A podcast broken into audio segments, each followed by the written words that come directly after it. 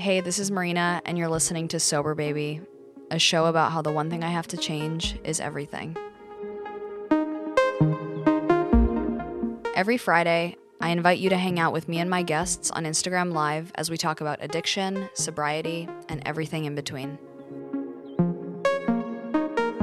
Hi, everyone. Oh my God, I'm so excited. I always love how Instagram's like, we're telling your followers that you've started a live video. Like, you better, bitch. Yay, welcome. Welcome to the live stream. Sober Baby Season 2, Episode 3. Um, wow. Hi, everyone. Unintentionally, my makeup matches the painting behind me. Um, but I'm so excited to be here. There are so many hearts already in the chat. Um, before I invite my guests on, I just wanted to say hi. And I'm like really nervous for this episode. I just got so nervy. I don't know why, but maybe just because it's like a vulnerable situation always to be in. Um, but season two, episode three, with my new friend Alex. Um, I'm so so so so excited, and um, I just wanted to like do a, like a little order of business before we get started. Uh, the first is that if you haven't heard, Sober Baby is on Spotify and it's a big fucking deal. So just go and follow, just type into Spotify, Sober Baby. And if you're one of those people who has Apple Music, it will be on Apple Podcasts soon. But it's also on like Google Podcasts. It's on like five different streaming platforms, all because of Jenny, who has worked so hard. And it's like, it sounds really good. Um, so go follow because there's five new episodes coming out every week, I think. Jenny, correct me on that one. I don't know, maybe. And yeah, I'm wearing makeup today, which, if you guys know me, this is like a new thing.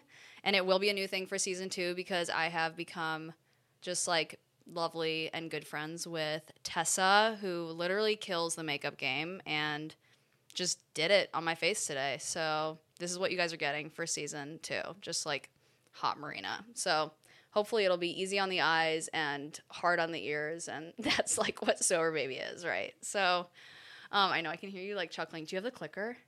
Where's the clicker? We need the clicker. Um, I'm so excited about how many people are here right now, and I just hope you guys all had a good week, and I hope you guys are ready for this uh, for this show. Jeremiah, I see that Jeremiah's in the chat. Jeremiah was just here getting a tattoo by Danny. If you guys want to get tatted by Danny, come through. But yeah, this is like a really special episode for me because I haven't really had like a new new friend on the show. I've had kind of like complete strangers. I've had people that I know, but um, the person who's going to be on today, I just met like a month ago. Yeah, I met a month ago, and it's already blossomed into this really beautiful and meaningful friendship. And Maddie just joined the chat. That's whose painting this is. Maddie Boyd, everyone. Unbelievable. I saw this painting two years ago and I fell in love with it. But yeah, Alex is going to join me on the show. I'm just gonna like introduce him when he's here. So come join us. Come join us on the show. Yay! I'm gonna give you guys all the music. It's alright. I got kind of nervy as well. No, I'm so nervous. What the fuck?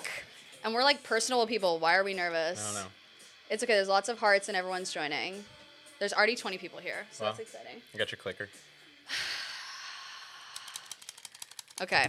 Danny, do you want to just come check the audio levels really quick? We're, we're doing this without Jenny because Jenny's traveling. Jenny's a national traveler. And so we're kind of like being Jenny today, which really lets me know how, how much Jenny does and how little I don't know how to do. So, Danny, if you could just like step into this room and help us out with this audio. If you're watching this live stream, um, my thought is that probably this might need to, yeah, get comfy. There we go. Get comfy Here. and cozy in this little corner. How's the is. audio sound? Does it sound okay? Yeah. Hey. Okay, great. People are loving you in the chat. Love Alex. Hi, Alex. Hey. How's it going, guys? Oh my god. Yeah, I'm pretty excited. Wow. Um, sober babies freaking out right now. How are you feeling? I mean, I feel pretty good. Okay. I've been anticipating this for like a week now, and I know I totally just sprung it on you. I've just been really, really excited to come join you and be a part of this experience. yeah, it's interesting because it's like just us in my bedroom right now with like a blank room, but then there's so many of you in here, and it's just like it's always a really wild experience to be like, wow, there are people on the other end of this. So I hope that wherever you are and however your week treated you, that the next hour will be just like an honest and real experience for you as it is for us. Um, I don't know what's gonna happen. Uh, We I didn't no plan idea. it. We didn't plan this out. Um, but maybe just like to start it off, uh, I want to express gratitude for Alex coming here because I just asked you like last week if you wanted to be a part of this, and I'm like, Well, thanks. yeah, I'm so grateful that you're in my life, and it's like amazing to have a sober, just like a new sober friend, and like especially like a new sober guy friend because building friendships with guys has been really like hard for me because of just like you know trust issues. So it's like really nice to have a guy friend who I can like We talked about this like this last weekend that it's uh it's been a process of actually trying Yeah. to like build solid uh, relationships with females that it's just a friendship, you know. Yeah, totally. Totally. So we're working on our friendship just like you guys are probably working on not only relating to us but to each other and I hope that yeah, I hope you have a great time this next hour. I'm going to have a great time. Um let's just like start it off with a brief kind of like who who the fuck are you? Like who are you? How are you coming into this space? Like All right. yeah. Um we'll do like a a solid rehab intro. Yeah. Um, so I was born and raised here in Gainesville, Florida, um, to loving parents. Um, played soccer growing up and had a really, really close friend base. We started partying at like 15, and it kind of just started off that way. And I went away to college, um, and it ramped up. It's just like a brief, uh, I guess, just like a brief A brief ramp up? yeah, yeah. Um, but uh, yeah, it just it ramped up from there, and I ended up moving back here to Gainesville and got in a relationship and didn't slow down any, um, and started drinking really, really heavily um, for about four years. I mean, it was going on for like a lot longer than that, um, but like it got really bad for like four years um, prior. And uh, you know, one day, um, I so I, I proposed to her, and the relationship ended three weeks later. Um, and I totally understand why. And um, I I down I, I fell on like a downward spiral. Like it was nothing else uh, for like three months or so uh, before I decided to go to treatment and get some help because I really like I was gonna die. Um, I was dying as it was. So yeah, it's kind of how I came into sobriety, and it's been it's been a struggle for the past two years or so. But uh, things are looking really really good right now.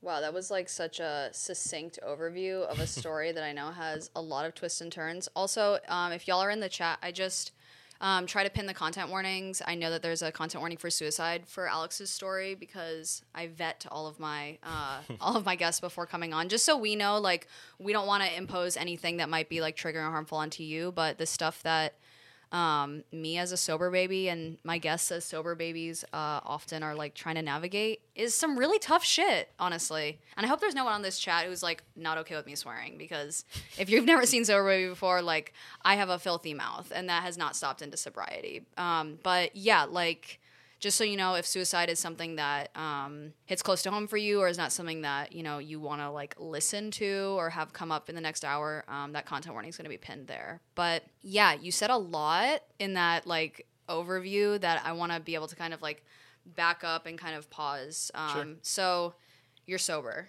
Yeah. like totally like nothing like you don't even have like Uh, I mean, I drink caffeine. Um, like you're not like doing drugs or anything like no, you're no. totally sober. Yeah, I'm completely sober. what the fuck Yeah, it's uh, it's been one of those things where I kind of second guessed it in the very beginning, where it was like, all right, like maybe at some point I'll be able to smoke weed or, uh, take some mushrooms or you know get a little trippy or whatever it is. But uh, alcohols, I mean, I've I've done just about everything, um, and I've liked just about everything for a long time. Um, but uh, alcohol's been the common denominator and the constant throughout. And uh, I realized that you know, if I if I did any of that other shit, it turns into me drinking again, and like I can't fucking do it. how long have you been totally sober for Um, so I just passed ninety seven days. I think today's ninety eight. Um, Yay! oh my god, thanks. that's so exciting. Yeah, it's been a process though. I mean, I I started this journey December thirtieth of two thousand nineteen. Um, that was like the day that I just completely gave up. And there's been relapses as a part of my story, and they've been pretty hefty. But uh, none of them really lasted that long. Um, you know, at the most they're like a week at a time, and then I end up in a hospital somewhere. So So before all this hospital shit and before all this like rehab stuff, like let's bring it all the way back because and like for those of you watching or listening, um, I don't know Alex's story. You know, like Alex, I felt kind of immediately connected to him because I really liked his energy and I saw a lot of like similar qualities, you know, just being like generally kind of outgoing and friendly. And like, you gave me a really good hug and I was like, I needed that. I really needed that that day. Um, but like, it didn't all start out with a crash and burn, you know, at least my Yeah, story way. didn't, you know. So, can you talk about, do you remember the first time you drank?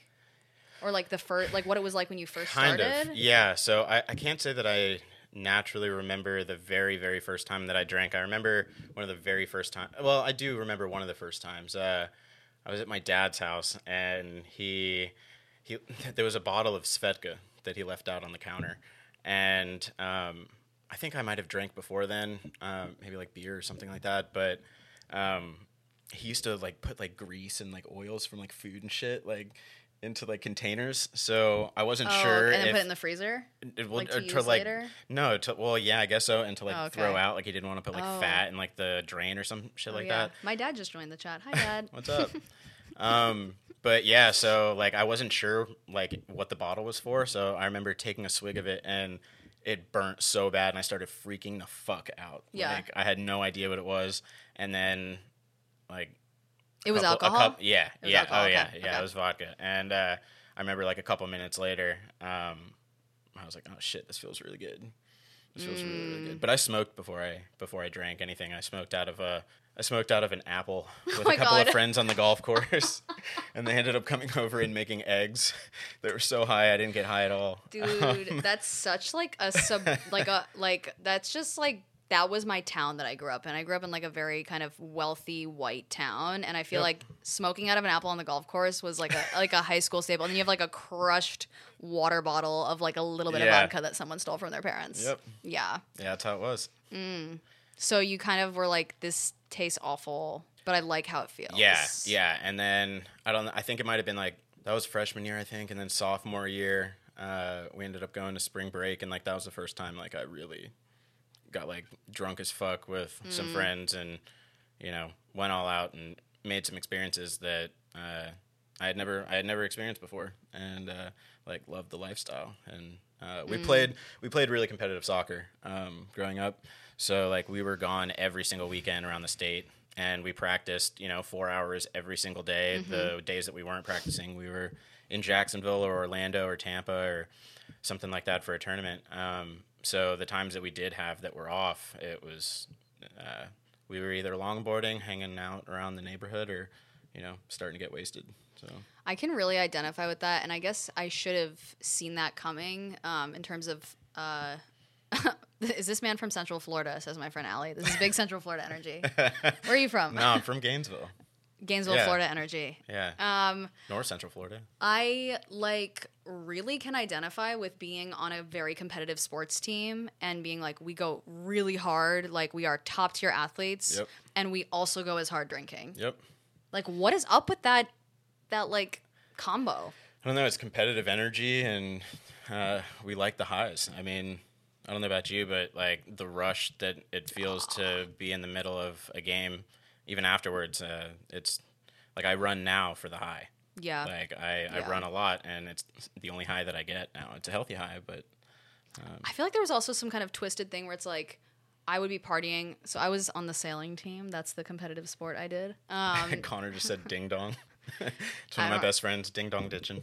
oh yeah, Yeah. that's Just real. causing trouble in the neighborhood. I'm sorry to Yeah. cut you off. No, not at all. I'm just thinking about how like it was such a and I don't know if these are like actually things that were happening or things that were in my mind, but to me when I was like out partying till two, till three in the morning and I knew I had to wake up at six AM to train, you know, with our Yep. trainer, there was something that made me want to be able to do all of that even more. I was like, I can stay up till two in the morning and I'm gonna run the fastest tomorrow. And it was like this weird it was like alcohol was part of the training. Yeah, I mean, it was something to prove to myself, and like, yeah. I don't know, like even in college, like the first half marathon that I ran, my friend hurt his ankle, and he asked me to run it for him, and uh, I just like woke up the next morning and like I was tripping balls the night before, and like drank like half a bottle of Fireball and just like ran this half marathon. I was like, I wanted to prove it to myself, and like Mm. it was just, you know, I don't know what it is either. Yeah, definitely some level of of like needing to prove myself. Yeah. Like I can do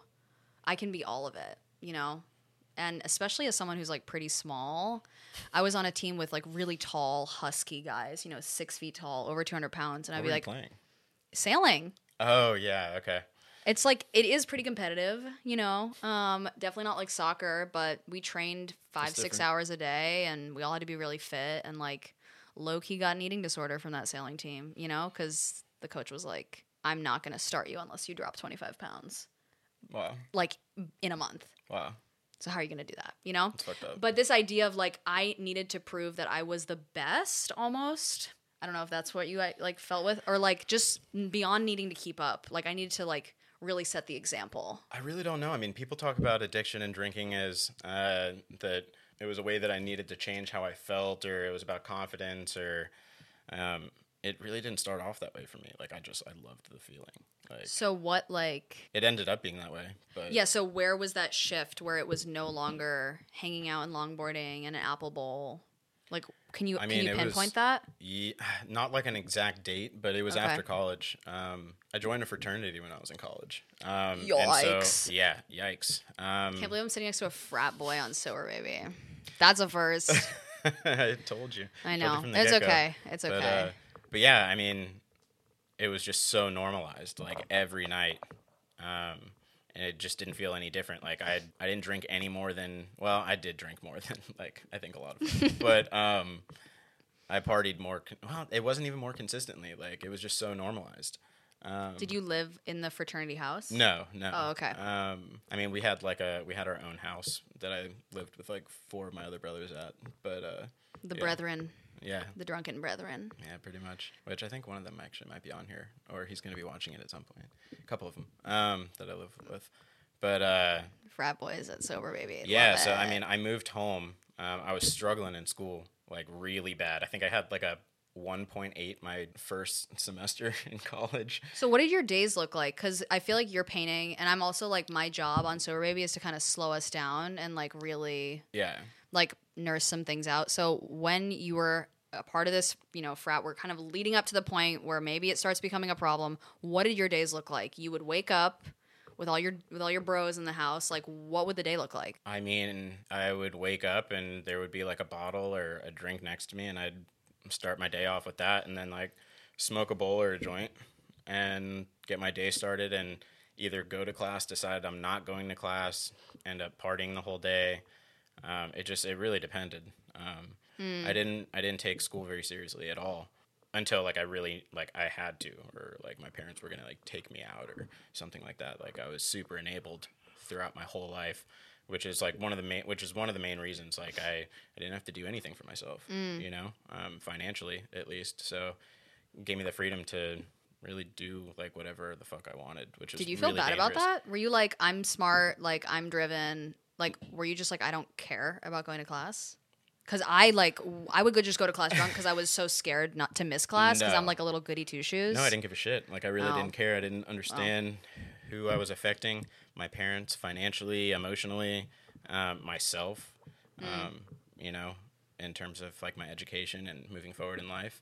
Um, but yeah, just if if I get off topic, like let me know. I'm super I'll ADD, let you know. so No, it's yeah. okay. So you kind of construct this space, but um, but yeah. So if we're talking about like pinpointing uh, where where the change happened, I I decided to drop out, and I was living at my house for like another month, and then I told my mom, um, and like I don't necessarily remember. It was a really foggy three years, but I remember saying that like I wanted to like move somewhere. Um, I didn't want to move home, and my mom gave me the suggestion to like go volunteer in India. And I was like, fuck yeah, I'm gonna volunteer in India. Um, sounds like a great idea. So I moved home and started working, and then, uh, Like maybe a volunteer trip will fix my son. right, like let me move all the way across the entire world Bro. and uh, you know get some get some spiritualism in my life. But yeah, and then I met uh, the mother of my son, and we fell in love, and I ended up not going to India,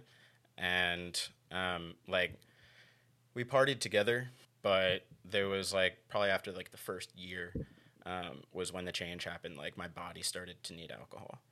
Um, like What it was very, mean? very. It was very different. Like I would wake up, like I had shakes. I would have to like peter off or do like a tolerance Uh, Oh. tea like what do you call that when you're smoking? Like a tea break? yeah like a tea break. I Okay. need like tea breaks and shit like that you know? It, it was like my body was starting to need it and uh, that's when i really realized like holy shit like i know i've, I've been an alcoholic for like a, gonna move it. yeah cool No, uh, for for a long time and i just hadn't realized it.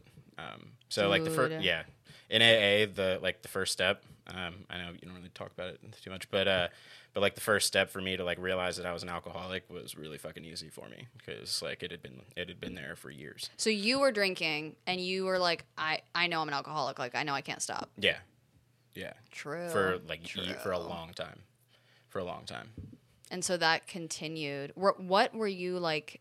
The thing that amazes me about alcoholics, and I think part of what is so insidious about the stigma of addiction is that a lot of people. Why are you laughing? i'm just no go ahead You let me finish? yeah Okay. Um, because I think a lot of people just assume that addicts are failures and aren't good at anything and are not capable of doing anything. And it's like, excuse me, we are very capable of doing a lot of things. It's like this weird paradox where we can hold down jobs and we can hustle and we can like manipulate people to let us stay in different places and like, you know, we can do a lot of different things and some some people are just like low key functioning. Like I'm not going to make it sound like all alcoholics are sober or need to get sober. Like that is not my position. But there were um, just like so many times when I'd be like rocking it out at work and like doing my thing and like I couldn't stop drinking. You know, it's this really weird feeling of being like I can think it through, I'm aware of it, and I can't stop. Yeah, for sure. Um, like even starting off in the service industry, I was a server for like ten years, and like from the get go, I was drinking before the shift because you know it made me more personable, or I, so I thought. Yup. Um, and then it it just got so normal uh, to where like I wasn't having like a couple of shots before the shift, like I was getting shit faced, um, like not remembering shifts and stuff like that. It also I think is really normalized in the service industry, like to drink Yeah. and party. For sure, front and back of the house. For sure. Yeah, back Front of the, of the house hou- is more drugs. I was gonna say back of the house. like I'm like back of the house is like the stoners who are like, yo man, like you want to roll later. In front of the house is like, let's get shot. like let's fucking Yeah, that. we're going out until two in the morning, and then all the back of the house is going back Yeah, to the house because you and like have doing lines. Yeah. yeah, yeah, yeah. I mean, at least my experience, like, and I'm very grateful for my uh, previous employers in the service industry who kept my sorry drunken ass employed for so long. Um, but it's that kind of like scraping by the seat of my pants that I think about as kind of the peak years of my drinking. Because I started drinking when I was 12 and I didn't stop until I was 26, um, with like a one year period of sobriety in there. Um, but yeah, like the entire time that I lived in Boston, I don't know if you know that I lived in Boston, but don't. like the entire time that I lived there, which From was like right? yeah, Yeah. Yeah, go Connecticut. Um, yeah, there was like a four year period there where I was just trying to keep it together, but I didn't know how to keep it together. But I thought the only way that I could was to continue to drink and do drugs. Yeah, same. I didn't think I was ever going to change. Like, I didn't think that I had an option. Like, I thought I was too far into it. Mm. And I was just like, okay, well, I got to figure out how to manage it Did people like? bad. Did people say like Alex were worried? Oh, yeah. There were people around you who were like, Yeah, for sure. I mean, my mom was, my mom was picking me up like three or four times a year in different cities. You know, a couple of times like not knowing how I got there. You know, I was losing a phone and wallet like it seems like, like every fucking month. Probably. Um, but I mean, she would come down to Fort Myers, which is where I went to school, and she'd like get a hotel room and revive me, Mm. and spend a weekend with me, just basically letting me detox. Um, so yeah, I mean that was happening for a while, and like even when I was 16, uh, one of my best friends and I, uh, that we played soccer together, uh, we had game night, and like we would buy four, tell our parents we were going to the gym, buy Four Lokos, come back, and we drink like two Four Lokos and play video games till like three in the morning. And at one point, I think she found like 16 of them like underneath my bed, and she wrote me a letter, and you know she said she was really concerned, and like I didn't even think of anything of it. I, I totally forgot about it until like a year ago. Mm. So I love meeting people who also drank Four Loko. the originals. The grape. Yeah. Yeah, they The- were like scary. They were back. Yeah, like before they before they changed them, it was they were real deal. they were really, really messed up. Yeah. yeah i guess i i just like i can't relate with that aspect of it because my sister who's been on this show a number of times who is sober and um Like I literally just like love her and she means a lot to me. Uh, she she and I drank and used a lot together, and I by proxy of like codependency or of like older child syndrome or of just being like a deep people pleaser was like I can never show anyone how much I'm struggling. Like my sister's got that covered. Like I can't do that. And so when I got sober, everyone was like, "What? you have a problem? like why are you getting sober?" You know? And for me, I know that's like very different than what you're explaining, but I'm just like sharing that with the group, but also just like uh people deal with things really differently and um so that's I guess why whenever I like make new friends, I'm like, damn, you really want to be friends with me? Like if you only knew. Yeah. You know what yeah. I mean? Like I mean, I and I don't, I don't necessarily feel that way. I'm pretty egotistical. Uh, like you don't want to be friends with me. What? Um, something's wrong with you. yeah. Yeah. Exactly. Um, uh, which is something that I'm working on. That's okay. Um, but uh, People knew that that some shit was up with you. oh yeah, yeah, definitely. I mean, it was it was obvious. Like I all uh, I got ripped up like off of some woman's backyard couch, like near her pool. I was like completely naked uh, by like five police officers, and apparently like I slept there overnight after a party. Like I couldn't find my house. Like it was just I was doing things that were, you know, ridiculous. Um, and so it was obvious. It wasn't like I was holding anything back. Do you think something changed when you moved like back home? You moved back home from college, right? Yeah, I started were, like- drinking alone a Okay. lot more. Where I mean, there I didn't have an opportunity to drink alone. Like I was always around Right. people. I had four other roommates. Right. Um, there was al- always a party going on. Um, but then at home, it was like, okay, well, I'm going to go to work and might drink with my roommate or drink by myself, or I'll go out and drink with people. But Mm. like, it didn't matter. I was drinking by myself in college, but um, it didn't feel like it Yeah. was alone because Yeah. there was always people around. totally. Yeah. And you don't have any siblings? No, no, I'm an only child. You're an only like By, child. well, by birth, I have I have three sisters. Okay. Um, from from my stepfather. Um, Mm. But yeah, I mean, growing up until the point until the time I was like 12 years old, I didn't. I mean, I all my family lived up north, so it was just my mom, my dad, my stepmom, and my stepdad. Mm. Like my whole life. I haven't had a lot of guys on the show, and so I guess maybe like low key knowing that there are lots of moms in this chat, I'm kind of wondering. and also just like people who have like older brothers and like maybe partners or whatever. Like, I feel like the experience of being like a girl person versus a boy person um, and drinking a lot is really different. Like, I understand that there was a lot of concern around, people were like concerned about you, but there's like a, just a different level of like needing to be saved or Yeah, for for, For women? girls, yeah, versus guys. Yeah, I mean, it's I like, oh, he can that- just man up and like pull it together, you right. know? I think that, and especially recently in being sober and around a sober community, I hear a lot of the times uh, from men, you know, it's like, oh man, like he was doing some wild shit, and then the same thing, the same story could come from a woman's mouth, and you know, it's looked at she's she's a cra- she's crazy, or Yeah. you know, she's being a whore, whatever it is, and it's just there's a there's a completely fucked up stigma. Um, it's just Yeah. completely flip flop. Yeah. So yeah, I think that that's something that should be talked about a lot more than it is. yeah, fun fact Yeah. regardless of your gender, none of us addicts can pull it together until we do. Yeah. so Hit the bottoms. that's it. Hit your bottoms, That's y'all. it. Um, but yeah, I guess I just think about that a lot because I have a sister and neither of our parents are alcoholics, but um, but we both are, right? And so it's kind of like weird, and we're the only like sober people in our family. Um, my friend Maddie just said like I had to get it together versus oh boys will be boys. Oh yeah, yeah, yeah, definitely, definitely. Like if I went out and hooked up with tons of guys and was really drunk, a lot. I mean, you know, content warning sexual assault. It's like, what were you wearing that night? You know, or like, were you asking for it? And it's like, no, bro, I just can't handle. Like, if Alex and I were to drink together, which I would never like to see happen, Yeah. I'm sure you could handle your liquor far differently than I could, and I would be on the floor after Yeah. a quarter of a Four Loko, whereas you were having two and playing video games and chilling. I cannot. I was throwing that up was- after a half. That was that was the beginning. That was just the beginning. So what happened after that? What happened after the Four Lokos? Man, it went to. I mean, it was beer and liquor in college, but when it got really serious um, at home, I, I I mean, right now I couldn't tell you the last time I drank anything out of a glass.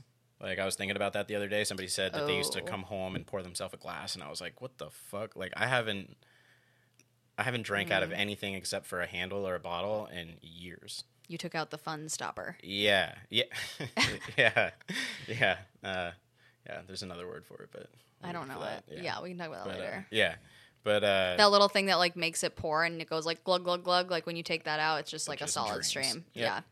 so I mean, I kept it underneath my car seat for like two or three years. It just stayed underneath there. Um, Damn, all these alcoholics who are drinking and driving. I can yeah, relate, I mean, I but you stored it under there. That's Yeah. intense. yeah, it was really messed up, and like Ugh. the people that I drove around with, including my son, which is like something that I'll never get over and forgive myself for. It's it's a work in progress. I, I will eventually, but it's Mm. still something that's really hard uh, to cope with. But um, So it got worse. So it got worse, man. I, uh, I- what, what do you want me to go into? The truth, like what happened next? Like you're drinking. I'm gonna go from like the bad part till now. I mean, I can go- No, I mean, like we're just talking about. I'm just thinking about like what Alex's life was like when you were storing a handle under your car seat. You know what I mean? Like, and you have a you had a kid. Like you have a kid. You know what I mean? Like, I mean, we were living at my dad's house. Um, it just it was chaotic. I was, and I was in the service industry. I was working at like a country club, and I couldn't keep that job. And then I ended up working at a breakfast place, and ended up becoming like the assistant manager there. And like literally quit that job because it was too many hours, and the cheesecake factory was opening up, and I knew that I was going to make more money, and I could still drink. Like that was the that was the premise of why I took that job. Um, so like ev- my whole world was surrounded and like revolved around me being able to drink and like keep it as together as I possibly could. Um, even though it wasn't, uh, I mean, I was holding it together enough to go down slowly, like just as slow as I possibly could, but it was still going down. You know. Uh, a lot of times, like in recovery spaces or just in general, people will talk about having a bottom.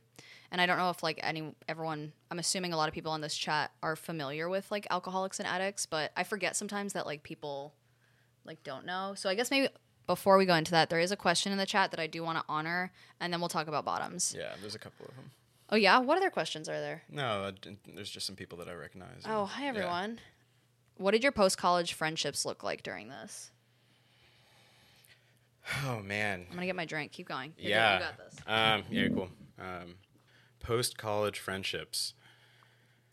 The friends that I had, I'm sorry, um, from growing up, they maintained, but I steadily stopped talking to them as much. Um, and, you know, I built new friends, but they were mostly from the restaurants that I, you know, worked at. Like, it wasn't like I was going outside of my comfort zone anymore. Um, it was just the people that are that were surround that surrounded me. Those are the people that I interacted with. The people that were out of sight tended to become more out of mind, and like that was that sucked. Um, you know, I don't know the person that asked that question. I don't know if you can relate to that at all, but I got really I, my my son's mom and I we we got really close, and I really just like dove into that relationship and became friends with her friends, and that's really what my life looked like was my relationship, her friends, my friends that didn't all live in the same city as me, and work. I mean, that's that's really what ended up happening. Yeah, literally same. Yeah, Same. just- Oh. my only friend, my my only best friend was the bottle. Yeah, I don't think I had friends like. I also just like struggled uh, with codependency, so I just didn't really have friends outside of the things that I needed or needed to get things from. Yeah. You know what I mean? Yep. But Ali said I had a hard time speaking to the people who knew me before it was bad. Like I could, I could just come back to that, or I couldn't just come back to that. Yeah, I mean, I was embarrassed. I mean, I see, geez, like a lot of my friends are on here right now, and their parents. um, Hi, Alex's friends and parents. Welcome to Sober Baby. but uh, yeah, it, I was embarrassed, and like that kept me from reaching back out to him. You know, it was, it was like it would go months. It, it's still, it, it's still hard for me to reach out to them. Honestly, I mean, I just talked to Connor for the first time, like over the phone, what yesterday, and the rest of my group, like they have this group chat, and like I'm, I've been so embarrassed to even like reach out to them in sobriety. Um, so I get the struggle. Like I understand completely where you're where you're coming from. Yeah. Yeah, I, I feel like to even extend that a little bit and to kind of acknowledge what we first started out with, which is it's hard for me to make friends. It's a new thing for me to sit next to someone who like and I've told this to Alex, so he's not gonna be surprised by this, but I literally was just like, yo, if you fuck with me, like this friendship is over. Like I do not trust guys, like I don't know how to be friends with men. And you were just like so kind and like gentle with me, being really kind of standoffish about it, to be honest. But like there's this level of um like body trauma and kind of like we did a lot of shit to our bodies as addicts, you know, some of us more than others. And so, like, learning that we're not constantly in crisis or need to be afraid or like, I, I go to sleep, I don't know if you can relate, but I go to sleep like with anxiety about waking up because I just would like wake up fucked up and be like, fuck, I'm hungover. Like, I have to like pull it together right now. Oh man, I mean, I can't really relate to that just because I was so drunk when I went to bed. I would. Are you gonna wake up drunk? Oh, I. Oh yeah. Oh. I mean, if you drink a full handle, like your body can't get rid of it in time, and then Mm. you just wake up and you drink more, and it just never stopped. It didn't stop.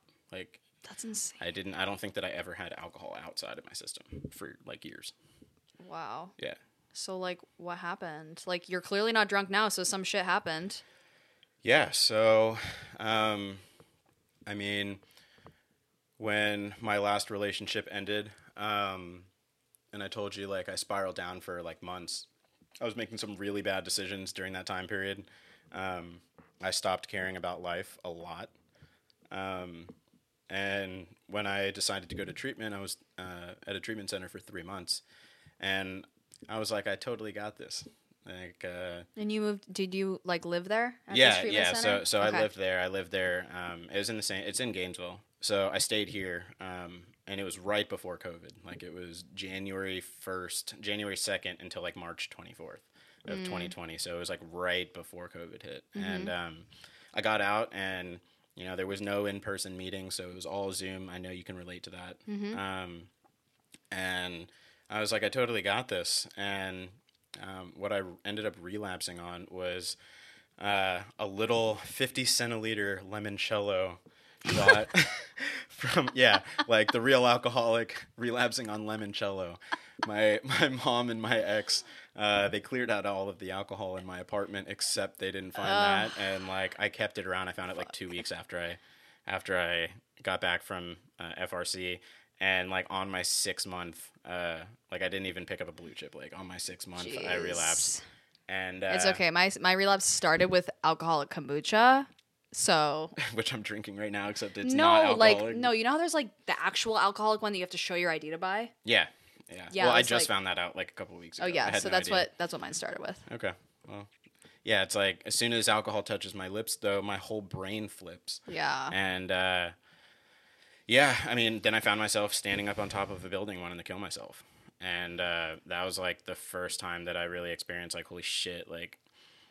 You know, I don't. I'm so tired of putting people through this. Like, I hate being a burden. Like, I, I mean, at that point, my son and his mom, uh, his mom was in another relationship, and like I really, I'm so grateful for the both of. Like, they're married now. I'm so grateful for her and her husband, um, because they've like, however hard it's been for them to maintain. Uh, a new relationship together and having like a son, their son full time, our son full time.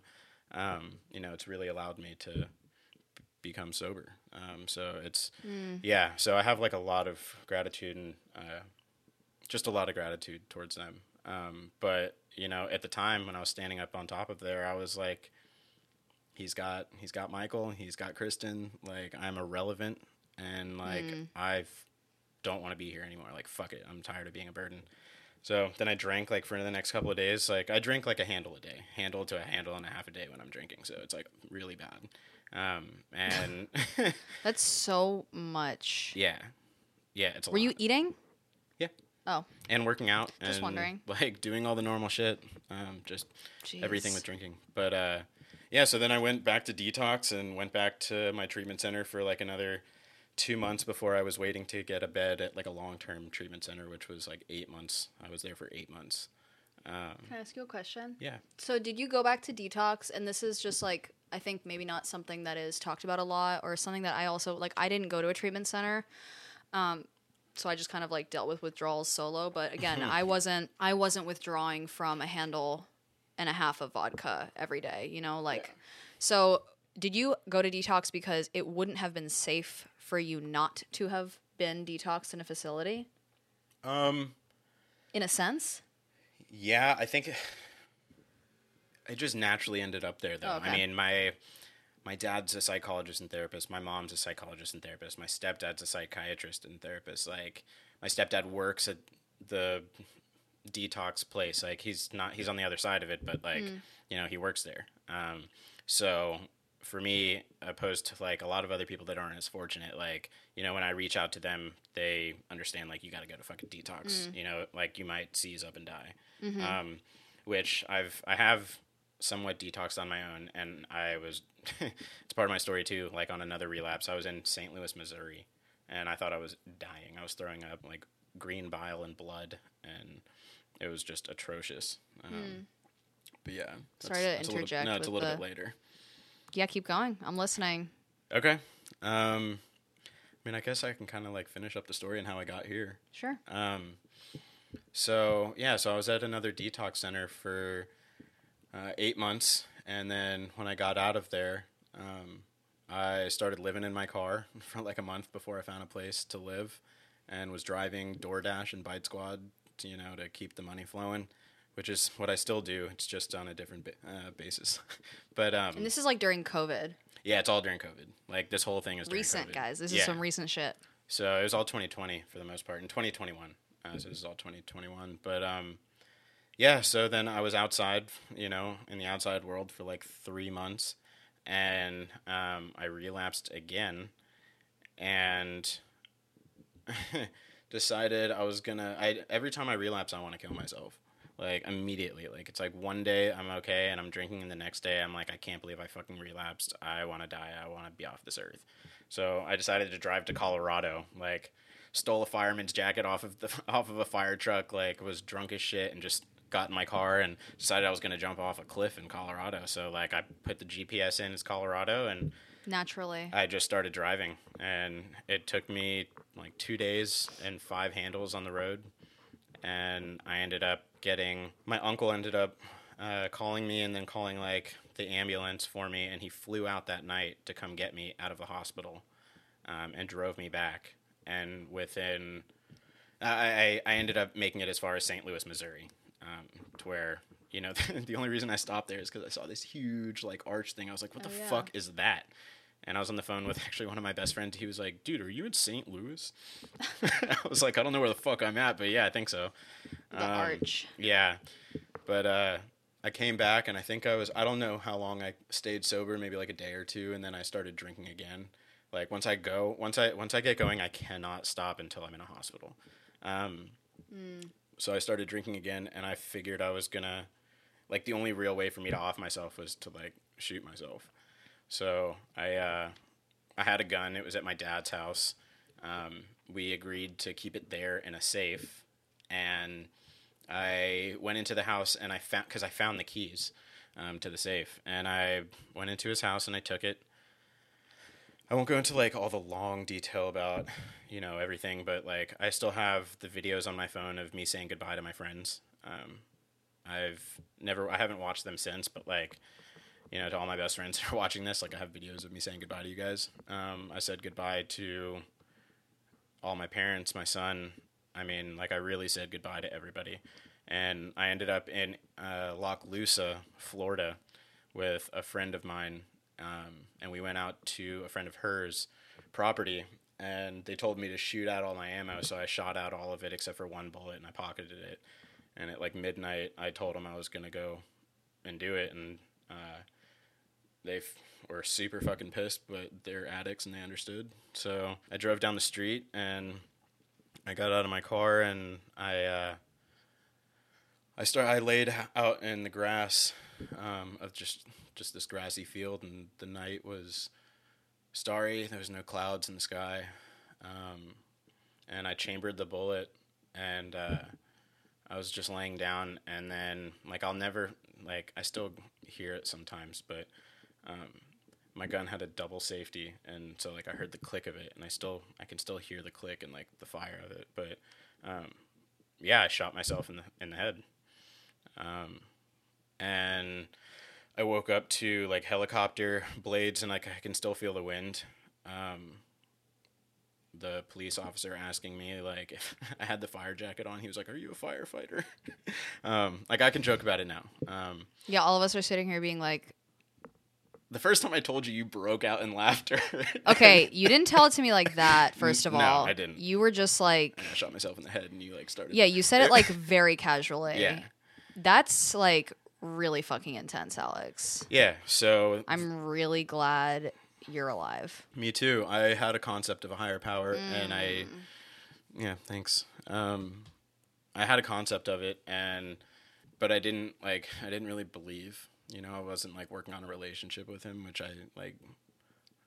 You don't have to have a higher power to stay sober.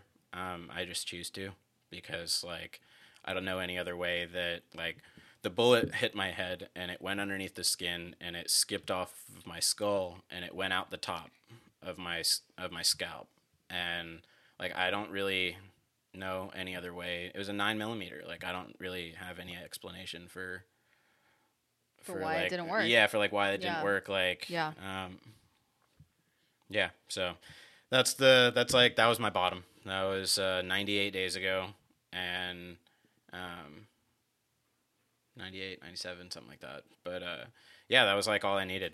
Um, like I feel very different now.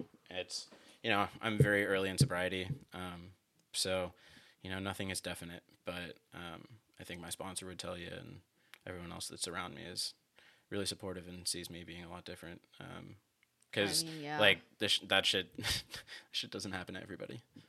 Yeah, definitely not. And also like thank you for being so honest and vulnerable and like Yeah. sharing that. Like it blows my mind, not to make that bad pun, but oh, sorry.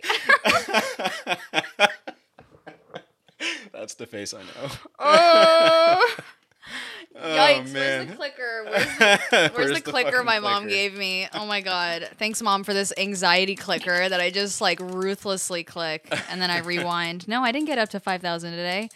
It's just like the thing about what I was going like to go back to this idea that like addicts are failures and like like addicts are crazy and shit. It's like Crazy as fuck. we, yeah, we're crazy, but like there is nothing like the grit of an addict. Like Yeah. you are sitting here three ish months after shooting yourself in the head, and like your life is like pretty okay right now.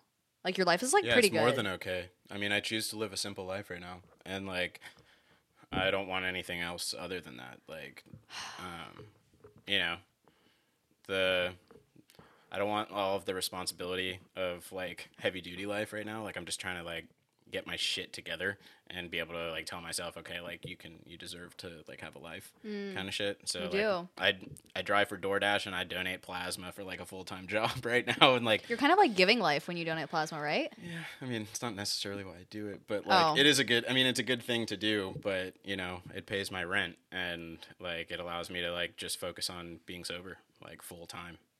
So I mean, that's all I want out of life right now. yeah like what like i'm i'm coming into alex's life you know very gratefully and i just kind of like i'm like oh this like lovely and personable human who is very open like this is how i know you. You know what i mean? Like i don't know you as any of the versions that you've described. Um so yeah aside from plasma and doordash like what's your life like now? Um, man. Sorry. Um, Yeah, I burp it have- out. I have an awesome sponsor and an amazing like sober community and friends. Um, that's what I do every day. Like uh, I go to a meeting every single night, and like I used to find it like uh, I used to think it was a chore, but like really it's like a it's a fun outing and get together that like I get to spend like it like an hour and a half or two hours with like the people that get me the most, that understand me the most. Um, like it's very few places I can walk into a room with and see a businessman, a doctor, a lawyer, somebody who's homeless, and like everywhere in between. And like there's a commonality between all of us, and like nothing else fucking matters.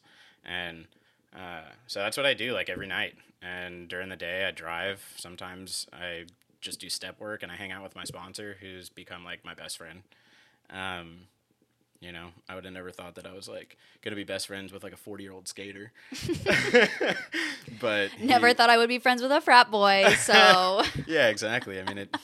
I'm really. it doesn't matter. Like Yeah. it does, it does, but like it doesn't, you know, because you get me. Yeah, I do. You I got do. me. Yeah, from immediately. Like, It's profound. Like you said, we're both warm. Yeah, it's really weird. So your life is good now? Life is great. I, I couldn't ask for anything better. Like I, I really appreciate life a lot Mm. more. So yeah. I'm thinking about what it meant for me before, and we're kind of like coming to the end of the hour. So, Mm-hmm. if anyone who's been with us this whole time, which thank you for being here in this live stream, this has been amazing. If you have questions that you want Alex to answer, like drop them. Okay, great. There's some right now. yeah, Um, there's a bunch of people I know on here, which is crazy. what changed for you after hitting that bottom? What makes you want to stay alive now? Whoa, I have goosebumps from that question. Yeah. Um, I want to experience life again. It's been a long time since I um, had a desire to be like happy. Um, I just wanted to be sober the past like two years because I had no idea like what else like really mattered. Um, but you know, I was talking to one of my really good friends two nights ago, and you know, she's in the process of uh, like buying a house, and you know, I shared that like I just want a simple life and to be happy. And she going through this process was like, I didn't realize like how good I had it like a couple weeks ago before I was trying to buy this house, like. And working on a program of- sobriety, like simplicity means a lot. Um, so yeah, I mean, I want to be a great dad to my son. I mean, his birthday is on the twelfth. It'll be on Sunday. Oh my Uh, god. he's turning four, so we're having a birthday party for him uh, at his mom's house, and he's got his first soccer practice uh, that Saturday. Um, Does so, he still like, does he still like uh little like smushy toy things? Is he still like or is he past that point? I mean, yeah, he would. Uh, he likes everything. He Can I likes give him, mon- can I get him a present? Yeah, then? yeah, okay. for sure. Yeah, I mean, I, I want to be alive for my son now, and uh, it's not that I didn't want that before, but like I see it as being like a positive thing and not just like a something that I have to do, and that's being real. Like I think his mom's watching right now, and uh, you know, this is just me being like extremely candid and honest. Uh, not trying to cover anything up, but like, you know, I think I can be that person now, um, and shit like i hope anybody watching doesn't think that they have to shoot themselves in the head to get there but um or whatever your whatever your bottom has to be some people's bottom is just realizing that they want help or that they like can't stop and they figure out a way to do it whether it's a 12 step program or whether you know you find some type of spirituality or buddhism i know plenty of people like that um, you know but like your bottom doesn't have to be so low um, Your bottom is when you did. what was it? Your bottom's when you stop digging. Yeah, yeah, Yeah. Which, yeah. So Here's a present for Malachi. The audio you. engineer of this show crochets, Jenny, and we made some smileys. We're gonna do a giveaway on these next week, but thank you. this is like a four year old thing, right? yeah, Is it totally not? I mean, is it like a one year old thing? he'll like it. He'll love You it. can just like play catch with it, no, it's I'm like really like I think he's gonna like it. I'll wrap it up and for that's him like and everything. kind of like an addict he's thing. gonna like, he's honestly happy. he's gonna like uh, taking off the wrapping paper more than anything else. Mm. Yeah. Um, there isn't like a stopping point to this, but I just Okay. want to open it up if there is like, well, because yeah, your story's unfolding and like it's still happening. But I just want to Yeah. open it up if there's anything that you feel like you want to share or say or express or whatever. Like, we have a few minutes. Okay. Um, I mean, I really don't have much other than those were the pinpoints of my story. There's, you can imagine, there's a lot more in there. Um, a lot more, cra- like a lot of craziness, a lot. But I don't think that that really matters. It's kind of like war stories. I think it's really about, uh, you know, what it was like, what happened, and what it's like now. And you know, I think we got to the bottom of like how it started and like the main things that happened and you know what my life is now and what I want it to be. So, yeah, I really really appreciate you like having me on this show. I've been ex- so excited for like a week now. Um, I'm so glad you're on. Yeah, we got to spend some time at the beach this past weekend, and I it, it really built our friendship. I know it And was I'm really crazy. excited to like build a friendship with you. Me too. Me too. I love you. Thank you for being here. And thanks everyone for joining. And um, yeah, uh, if people like want to follow up with you, I know there's a lot of people that you know who have joined, but Mm-hmm. um, if people like have questions, can they reach out to you and yeah, message you? please. Um, I don't know if there's like a way for me to like. Do you want me to just say it or I can type it in. you type it in there? Yeah. Um, yes. AM Cole. I think it's AM Cole nine. okay. You got an AN I know. in there. It's I know my fingers don't work. Yeah, Oh. AM Cole nine, which is my Instagram. Um, I don't even know what my Snapchat is. I don't know what like any of my social media is. I don't do a lot of this. But if you want to reach out to me, like please do. AM Cole nine. Yeah, We got some numbers dropping in the chat. I don't know if that's is that your number? that's my roommate. Oh, but is that your number? Yeah, your roommate just no, put. it's not my number. Okay, well, it's a fake number. Um, but yeah. Uh, Wow, now people are just Jeff. trolling. Yeah. Um, I hope that this has been like the epitome of sober baby, which is. Uh, I just feel like you're also an extremist, so you'll understand this. But like the epitome of sober baby is like dying laughing, but also like talking about dying. Oh yeah, You know, it's like it's like both of those extremes. we're pretty and addicts are pretty black and white. yeah, so I just really appreciate intended. that. I know. Uh, uh, yeah, everyone. This is what it's become at this point. But Alex, thank you for being here. I don't even like know how to. I don't know. I just didn't think that I would ever sit down with someone who is in a fraternity and be like, "Damn, I like can so deeply relate." And beyond that, like I just didn't know it was uh, I could like connect with people this vulnerably and honestly after only knowing them for a few weeks and then knowing Especially like a man. especially yeah especially a man and also like especially someone who I think we're gonna be friends for a while Yeah, you know yeah, like this isn't just like some we're not just bullshitting like Yeah. we mean this yeah. Yeah um so thanks everyone there's a lot of love and gratitude for you in the chat Yeah, and looks like it. yeah hug that man for those of us who can't okay That's my best friend. Mm. Yeah. Thanks, guys. thanks for being a sober baby Yeah. bye everyone Bye. see you next week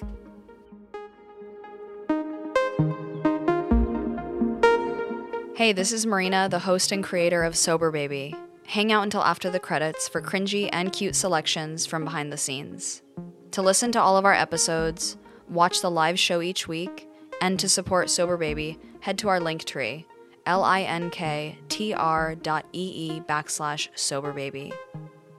Thank you to all of our patrons for helping make this show possible.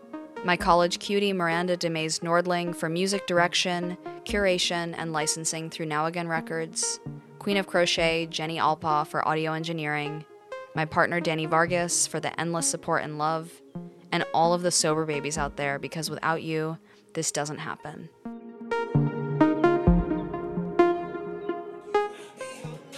You get to see this whole other side of me too. I'm like, I'm nervous. Are you? Yeah, I always get nervous. Yeah, it's a good feeling. I got my heart racing a little bit. but I look hot, so we're fine.